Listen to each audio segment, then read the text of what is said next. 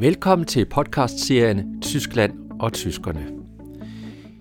I den her serie, der vil jeg dykke ned i nogle forskellige emner, som har med Tyskland at gøre. Tysk historie, tysk kultur og tysk politik. Mit navn er Jan Lien Jessen. Velkommen til. Dette afsnit handler om perioden umiddelbart efter den anden verdenskrig, årene 1945 til 1949. Det var fire år, som fik en afgørende politisk og økonomisk betydning for hele verdenssamfundet. På scenen midt i det hele står Tyskland.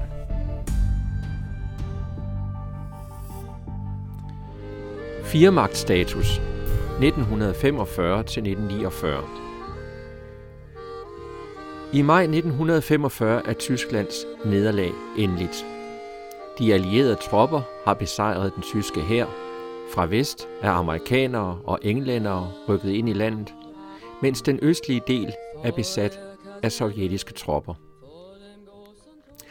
Besættelsen er sket i et forløbigt og kortvarigt samarbejde mellem de to stormagter og ideologiske fjender, USA plus England og Frankrig, og det kommunistiske Sovjetunionen. Tyskland var nu totalt besat og blev på Jalta-konferencen og siden på Potsdam-konferencen i august 1945 delt i fire besættelseszoner. USA, England og Frankrig i den vestlige del, og Sovjetunionen i den østlige del af det land, som vi i dag kender som Tyskland. Det besatte Tyskland skulle nu ledes af disse fire magters øverstbefalende officerer gennem det allierede kontrolråd. Sovjetunionens herredømme over den østlige del af Tyskland betød, at den gamle hovedstad Berlin nu lå inde i sovjetisk territorium, så byen måtte få en særstatus, da vestmagterne ikke ville overlade hele Berlin til sovjetisk overherredømme. Berlin blev derfor også opdelt i fire zoner. I praksis er der ikke et Tyskland på det her tidspunkt i 1945. Landet er besat af to supermagter. Den vestlige del styres af USA, og den østlige del, som udgør under halvdelen af det samlede areal, hørte altså under den sovjetiske kommando. I Østtyskland indførte man i praksis etpartistyret allerede i april 1946, hvor det kommunistiske parti KPD og Socialdemokraterne SPD smeltede sammen i det magtfulde SED, som står for Socialistische Einheitspartei Deutschlands. På vestsiden er det først og fremmest USA, som har den største stemme i det besatte Tyskland. Det er også USA, som tænker mest langsigtet i forhold til Tysklands fremtidige situation. Hvis Stalin underlægger Østzonen som en vasalstat, der skal øge trykket mod vest og bruges til en ekspansion af den kommunistiske verden, må USA vise sin overlegenhed. Ikke kun gennem militært tilstedeværelse, men også gennem økonomisk overlegenhed. I september 1946 holdt den amerikanske udenrigsminister James Burns en tale i Stuttgart, som dengang lå i den amerikanske zone, og talen blev kaldt Hoffnungsrede, altså talen for håb. Han sagde blandt andet, at det tyske folk må opnå en ærefuld plads blandt verdens frie og frihedselskende nationer. American people want to return the government of Germany to the people of Germany.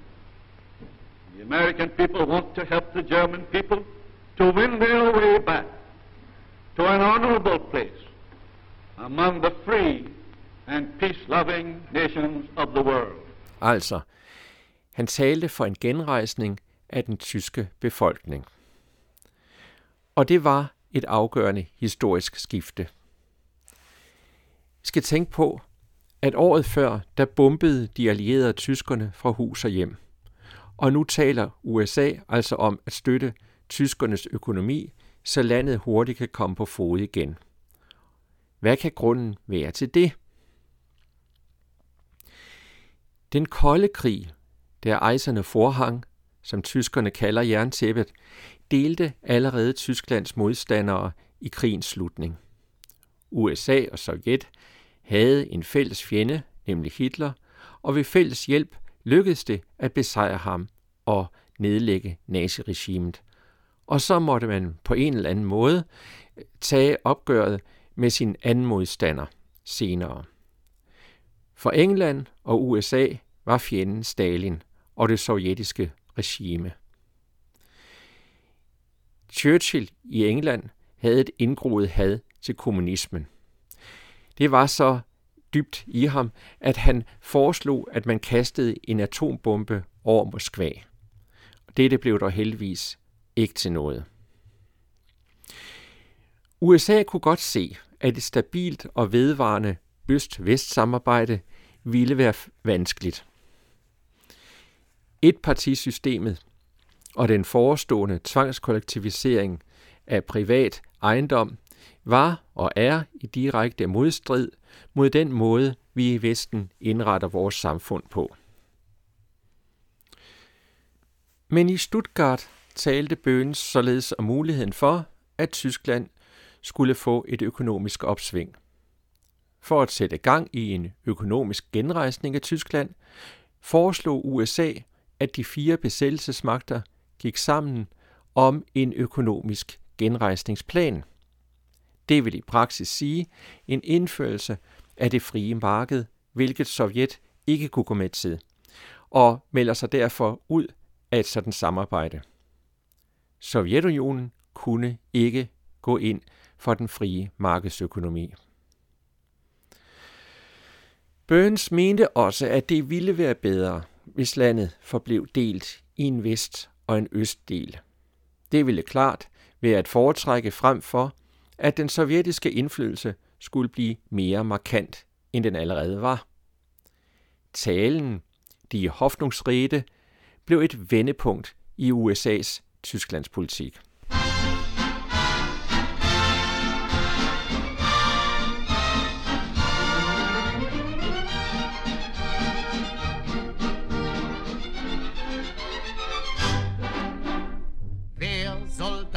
bezahlen?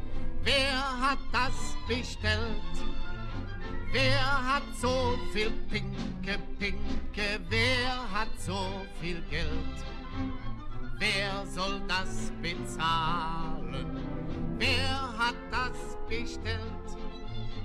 Wer hat so viel Pinke, Pinke? Wer hat so viel Geld? Udenrigsministerne fra de fire besættelsesmagter forsøgte i 1947 at enes om en fælles Tysklandspolitik på det økonomiske område. Men forsøgene mislykkedes, da det ikke var muligt at lave fælles aftale med Moskva. Økonomisk kunne USA og England se fordelene ved, at de vestallierede arbejdede tættere sammen som en fælles enhed. De to lande, altså USA og England, øh, gik da i januar 1947 sammen og dannede den såkaldte bizone, som er et økonomisk samarbejde mellem de to lande. Frankrig melder sig ind på det her samarbejde i april 49, og bizonen bliver dermed til trizonen. Det næste spørgsmål, som en følge øh, heraf, må jo komme på dagsordenen er pengenes værdi. I USA hedder præsidenten Truman, og han overtog embedet efter Roosevelt. Og i 47 melder han sin udenrigspolitik ud, og deri lå det centrale punkt, nemlig økonomisk hjælp til de frie folk i verden. Det var et led i den såkaldte Truman-doktrin, som indebar, at USA ville hjælpe de lande, der blev truet udefra af andre magter. Og her mentes lande, som blev truet af Stalins Sovjetunion. Man ville således inddæmme den kommunistiske ekspansion mod vest. Og en måde at gøre det på var ved at hjælpe de lande økonomisk, som kunne være i fare. På den måde kunne man vise befolkningerne, at fremtiden i den kapitalistiske og frie verden på alle måder ville være bedre end at være underlagt et system med planøkonomi og fattigdom. I juni 1947 fremlagde den amerikanske udenrigsminister George Marshall The European Recovery Program, det som også blev kaldt Marshallhjælpen. Marshallhjælpen, eller Marshallplanen, var en stor økonomisk hjælp, og formålet var at få Europas økonomi i gang igen efter ødelæggelserne fra 2. verdenskrig.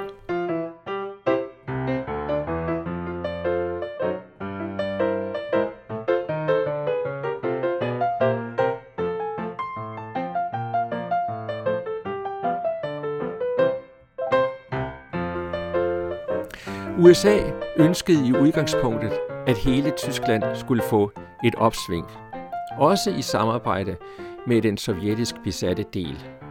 På Marshallplan-konferencen i Paris 16. juni 47 blev 16 europæiske lande enige om planen, men Sovjet ville ikke deltage i det her samarbejde.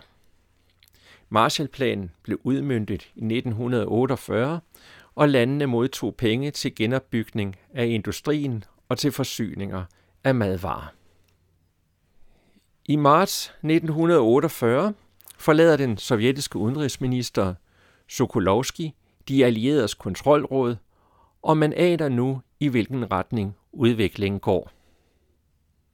Den 20. marts trak Sovjet sig fra det, der skulle have været et samarbejde om en fælles tysk forfatning.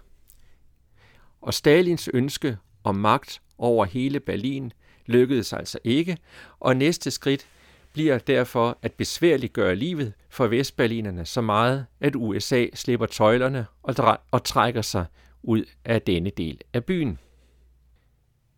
I de første år efter krigsnederlaget er Tysklands økonomi trængt. Inflationen er høj, og fattigdommen gennemgribende. Befolkningen sulter.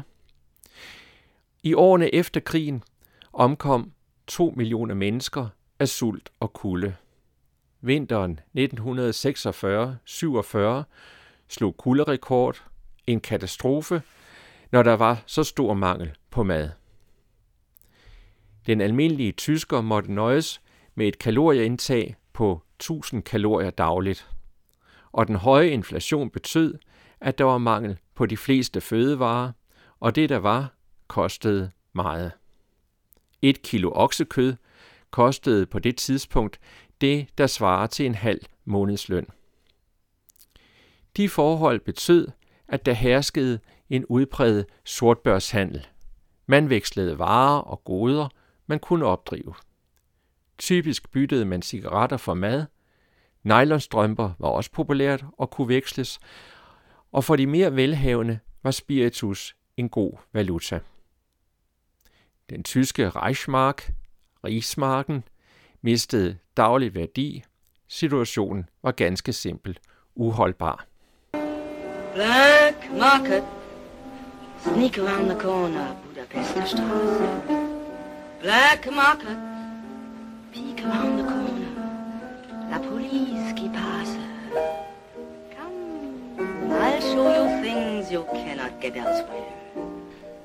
Den 21. juni 1948 træder den vesttyske valutareform i kraft. De gamle Reichsmark bliver erstattet med D-marken til kursen 1 til 1. Valutareformen, eller som den hedder på tysk, Die Währungsreform, bryder med den hidtidige fælles valuta med Østtyskland. Og samtidig lukker man den omfattende sortbørshandel. Vareudbuddet var sparsomt i Tyskland. Man stod i lange køer hver dag for at få mad, og der var mangel på de mest almindelige varer, som tøj og andre dagligdags fornødenheder. Men meget pudsigt, dagen efter indførelsen af den nye valuta, ja, så var butikkerne fyldt op med alverdens gode varer. Hylderne bunede, og udstillingsvinduerne var fyldte med de eftertragtede goder. Det skyldtes, at produktionen på fabrikkerne faktisk kørte ganske godt, og vareforsyningerne lå allerede klar til at blive kørt fra lager til butikker. Man ventede kun på grønt lys for at kunne sætte forbruget i værk, når den nye mønt fik sit indtog i det vesttyske samfund. Fra den ene dag til den anden virkede markedsøkonomien, og der var ikke længere samme grobund for illegal handel og korruption.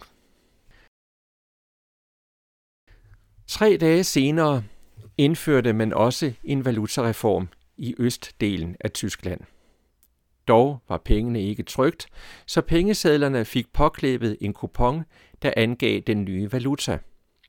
Men da det sovjetiske overherredømme ikke anerkendte markedsøkonomien, men derimod fastholdt en statsstyret tvangsøkonomi, fik denne reform ikke nogen nævneværdig betydning eller positiv indflydelse på den østtyske økonomi. Men valutareformen får en afgørende betydning for den kommende opdeling af landet i de to Tysklande. Men først en verdenstruende konflikt. Mein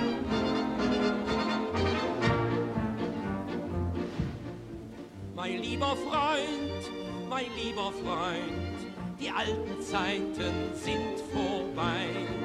Ob man da lacht, ob man da weint, die Welt geht weiter, eins, zwei, Marshallhjælpen var altså en stor økonomisk hjælp, som Truman og udenrigsminister Marshall fik trumfet igennem det amerikanske senat. I dag svarer beløbet til 130 milliarder dollar, mange penge, men fordelt på 16 lande. Man bør ikke overvurdere betydningen af den økonomiske hjælp. På den anden side skal man heller ikke undervurdere betydningen. Pengene udgjorde ca. 3% af virksomhedernes økonomiske råderum, og Tysklands BNP steg med 0,5% pro anno grundet Marshallhjælpen. Det var heller ikke så meget. Det, der virkelig betød noget, var liberaliseringen af handelspolitikken og af den økonomiske politik, og at de europæiske lande fik gang i et større samarbejde. Samtidig gav hjælpen en moralsk tro på, at fremtiden endelig ville blive lysere. Med valutareformen og Marshallhjælpen distancerede vestmagterne og Sovjet sig afgørende fra hinanden. Den kolde krig bliver for alvor tydelig. Vestberlin, som lå inde midt i den sovjetiske besættelseszone, var en torn i øjet på Stalin. Han så helst, at vestmagterne trak sig ud af Vestberlin, så hele Berlin kunne komme under sovjetisk overherredømme. Dette var ikke et realistisk scenario. Men da samarbejdet i de allieredes kontrolråd mislykkedes, og de to politiske styreformers forskellighed blev understreget ved, at USA fik gennemført valutareformen, var et kommende samarbejde svært at få øje på. I den tidligere fælles aftale mellem besættelsesmagterne om Berlin ligger, at der også skal være tre transitveje, der forbinder Vestberlin med det øvrige Vesttyskland. Disse tre korridorer, der går gennem DDR, var til fri brug for vestmagterne. Men den 24. juni 1948 lukker Sovjet i strid med aftalen transitvejene og alle sejlveje til Vestberlin. Telefonforbindelser ind og ud af Vestberlin kappes, og gas- og elforsyninger begrænses til, at man kunne få elektricitet til husstanden i cirka to timer i døgnet. Berlinblokaden er sat i gang. Vestberlins 2,2 millioner indbyggere står pludselig uden mad og varme. Det var Sovjets forventning, at vestberlinerne hurtigt ville give op, at befolkningen ville gøre oprør mod de tre vestallierede landes overherredømme, forlade Berlin til fordel for bedre levevilkår, og hvis man kunne affolke Vestberlin, så kunne man let overtage denne del af byen, og dermed ville hele Berlin være en del af det sovjetdominerede Østtyskland. Det var et stærkt ønske fra Stalin, hvis ideologi om det kommunistiske verdensherredømme kunne udfolde sig ved på sigt at overtage hele Tyskland og senere hele Europa. Men USA vidste godt, hvad Stalin ønskede. Fik han Berlin, var en ultrafarlig kommunistisk ekspansion i gang.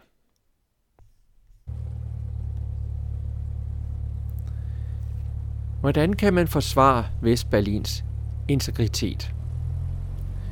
Den amerikanske militærguvernør i Tyskland, Lucius D. Clay, stod fast på at sikre berlinerne overlevelse og i gang satte luftbroen, de Luftbrücke. Cirka hvert andet minut landede en flyvemaskine i lufthavnene Tempelhof, Tegel og Gatow i Vestberlin.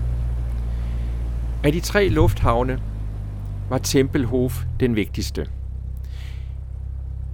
De, det vil sige amerikanerne og englænderne, fløj mad, brændsel i form af kul, medicin og andre forbrugsvarer ind i Berlin i en ikke tidligere set form. Andre lande deltog også i mindre grad. Flyene blev også kaldt rosinenbomber, fordi piloterne kastede små poser med rosiner og slik ned til byens børn, når de fløj ind mod landingsbanen. De allieredes stålsathed gav pote, og Sovjet ophævede blokaden efter næsten et år, den 12. maj 1949. Luftbroen fortsatte dog lidt længere tid for at sikre en stabil forsyning. Luftbroen var en succes. Ved ikke at give efter sovjetstyret, sikrede amerikanerne det frie Vestberlin. I perioden på knap et år ankom 270.000 flyvninger til Vestberlin med i alt 2,1 millioner tons varer. I 1949 grundlægges de to tyske stater. CDU-politikeren Konrad Adenauer bliver bundeskansler i Vesttyskland, som nu får navnet Bundesrepublik Deutschland med hovedstaden Bonn. I Østtyskland bliver partiformanden for SED, Socialistische Einheitspartei Deutschlands, Walter Ulbricht, statens leder. Østtyskland får navnet Deutsche Demokratische Republik, og hovedstaden bliver Østberlin. Det samarbejde, som begyndte fire år tidligere med en fælles forvaltning af det besatte Tyskland, var nu tydeligt slut. To nye stater med hver deres økonomiske og politiske system var grundlagt. Landene indlemmedes få år senere i de respektive forsvarsalliancer, Bundesrepublikken i NATO og DDR i Varsava-pakten. Dette skete i 1955. Og om øst-vest-spændingerne op gennem 1950'erne skal vi høre mere om i næste podcast. Jeg takker for, at du lyttede med, og jeg håber, at du har fået lyst til at følge med i serien Tyskland og Tyskerne. Mit navn er Jan Lin Jessen. Tak for den gang.